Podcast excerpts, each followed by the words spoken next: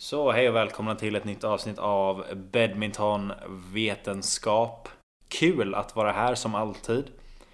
Det här är um, lite försenat det här avsnittet och med lite försenat med det är jätteförsenat och um, inte alls vad jag tänkte prata om egentligen. Men det är så det är. Robert Jonsson heter jag och um, uh, förra veckan var tuff. För jag delar med mig av vad som händer i mitt liv nu för att jag är väldigt personlig av mig. Eh, men ehm, jag hade fullt upp med skola, jobb. Eh, prioriterade inte ehm, att spela in podden eh, måndag, tisdag när jag egentligen hade tid. Och sen så hade jag inte tid och blev sjuk så just nu min röst Det här är väldigt ont så jag, jag, jag lider för er skull. Er ehm, 12 personer som lyssnar. Nej jag ska jag vet faktiskt inte. Det är mer än 12 men jag vet inte. Det är svårt att Eh, man kan inte se exakt statistiken tyvärr. Men det, det börjar närma sig ett, relativt stort antal nu så det är kul. Jag eh, tänkte väl prata om eh, vad som har hänt med Momota. Igen tänker ni, men Robert du hade ju precis spelat in ett avsnitt om Kento Momota. Och det stämmer. Men sen dess så har ju... Eh, jag tyckte inte att han borde åka till Europa. Jag tyckte han borde hålla sig i Asien och spelat mindre tävlingar, vunnit och eh, så vidare. För att även om man har kapaciteten till att vinna och komma väldigt långt i tävlingar så tyckte jag att han behövde bygga självförtroende mer än någonting annat och hitta en ny spelstil. Det här kan ni hitta i ett annat avsnitt som heter Vad hände med Kento Momota? Så det här var en kort sammanfattning av det att jag tyckte han borde bygga självförtroende, hitta en spelstil som man trivs med och eh, anpassa sig efter hur badminton spelas eh, nu. Och jag blev väldigt förvånad. För i första ronden så slog han Xi Yuxi. Från Kina som jag sa förra veckan att det tror jag inte kommer bli en eh, kul match för Momota. I princip, jag tror, jag tror verkligen han skulle förlora den väldigt stort. Men han vann. Jag blev också förvånad på sättet han vann matchen. Att det var stundtals jämnt, absolut. Men det var ändå rätt övertygande. Så det var 21-16, 21-15 Fördel Momota. Och sen så såg jag inför andra ronden att där är Momota absolut favorit mot Brian Yang. Men Brian Yang är ju en spelare som definitivt håller på att etablera sig på touren. Han eh, tränar mycket med Axelsen. Han har spelat väldigt bra matcher. Slog Shu Tianchen för inte länge sedan. Och eh, eh, kan definitivt leverera. Och sen i... Eh, och den vann han ju då 21-16, 21-10. Vilket gjorde mig förvånad. Sen så vinner han sin landsman. Eh, sen vinner han över sin landsman Kenta Nishimoto. I tre set. Väldigt övertygande tredje set. Men sen så förlorar han väldigt stort mot Li Shifang, som man uttalar det korrekt. Och det som, det kommer komma ett annat avsnitt den här veckan. Det här är liksom bara om, eh, om just det här för jag tyckte det var intressant. Och det var att när man, resultaten är väldigt roliga att se. Att eh, han vinner, han går till en semifinal i en relativt stor tävling. Men här var det ju liksom sättet han vann på, hur han spelade. Och det här var nytt för att när jag pratade i förra avsnittet om, om Kento Momota så sa jag att han när han skulle ta sig tillbaka till liksom den här världsspelaren på när han var och tävlade i Europa och ja, han åkte runt i hela världen efter sin avstängning. Då tyckte jag man såg att han hade väldigt attackerande spel, vilket berodde på att han mötte spelare där han inte var under så mycket press för att han var för bra. Men det liksom var ju någonting han tog med sig sen och, och kunde mm, och kunde ha med sina spelare mot liksom, de riktiga världsstjärnorna senare. Den här gången, det som jag blev förvånad över, det som jag tror att alla blev förvånade över var att han spelade väldigt offensiv badminton i Tyskland. Och det här var någonting som inte jag sett från honom på väldigt länge. Han var också taggad. Man hörde honom skrika mer än vanligt. Det var mycket knutna nävar. Det var liksom en helt annan energi. Han ville verkligen vinna. Och jag tror att han... Eh, för det ser ut så här. När han är defensiv så är det inte jätte Det är inte den Momota man är van vid. Som returnerar allting och sen är jättejobbig fram på nät. Ehm, och tar övertag och sen vinner bolldelarna Utan han eh, har, han har definitivt förbättrat sin, sin defensiv men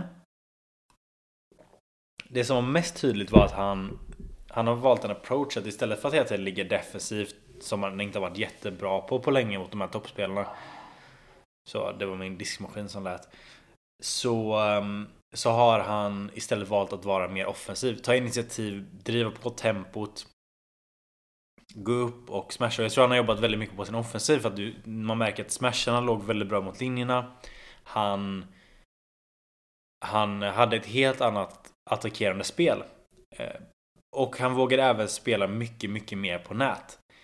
Vilket innebar att han fick lyft på sig och det blev det här väldigt skolboksenliga badminton spelet där du ser till att vinna nätet.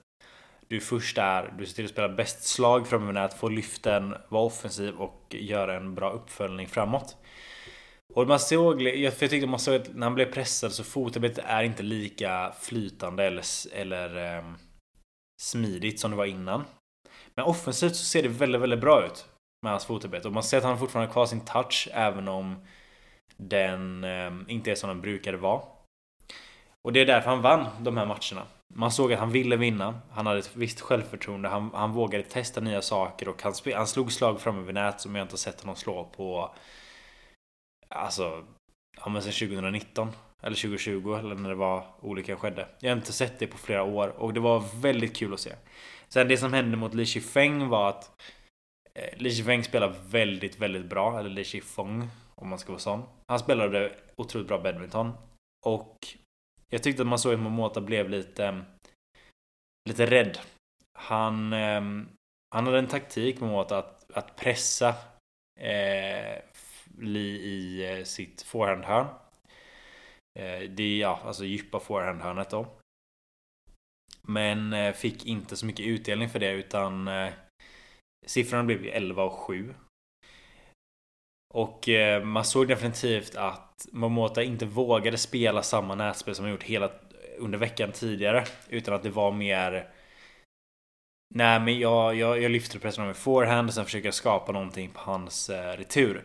Men Li Shifeng är en lång spelare som när han väl får initiativet så, så kommer han att kunna göra farliga saker. Han, är, han påminner lite om Li Xia i det läget. Just hur, eh, eh, hur farliga vinklar och, eh, och hård smash. Liksom de där bitarna. Det påminner lite om Li Och man lyfter inte så mycket mot en sån spelare som, som Momota gjorde.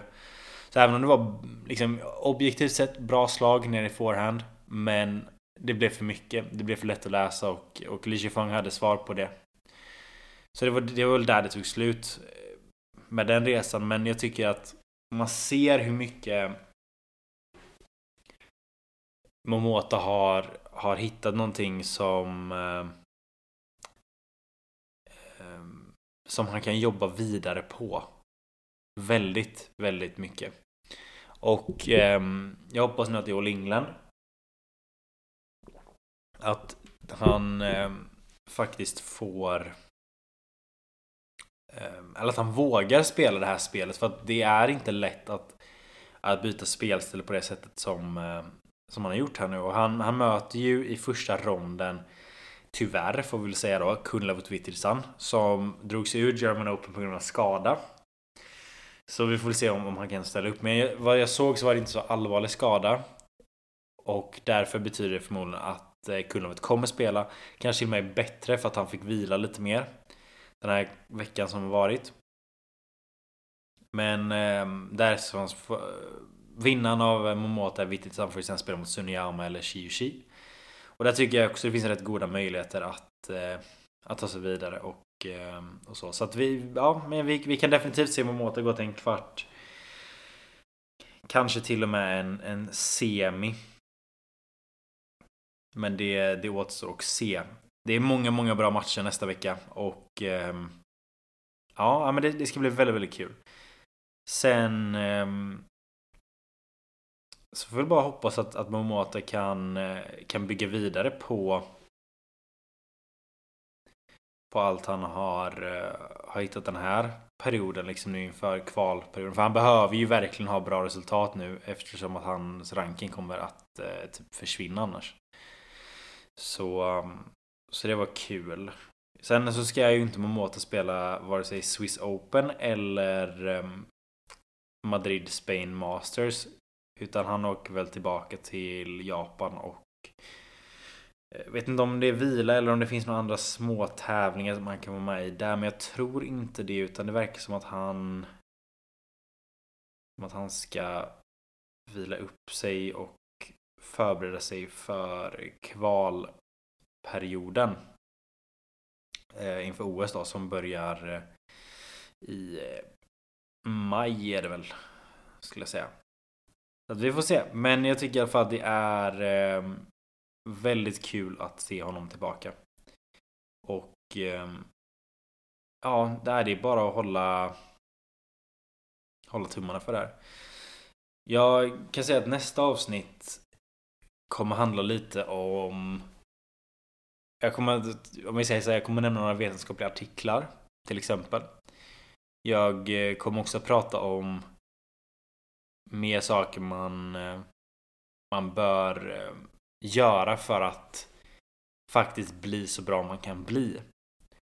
Så att Ja, det ska bli ett ehm, Ett intressant avsnitt eh, tycker jag också. Men just nu är min röst helt Det här gör väldigt, väldigt ont just nu. Så att ehm, Tack för att ni har lyssnat. Det här är liksom avsnitt ett av två den här veckan. Jag hoppas att vi hörs nästa vecka. Eller ja, nästa avsnitt igen då. Tack för mig.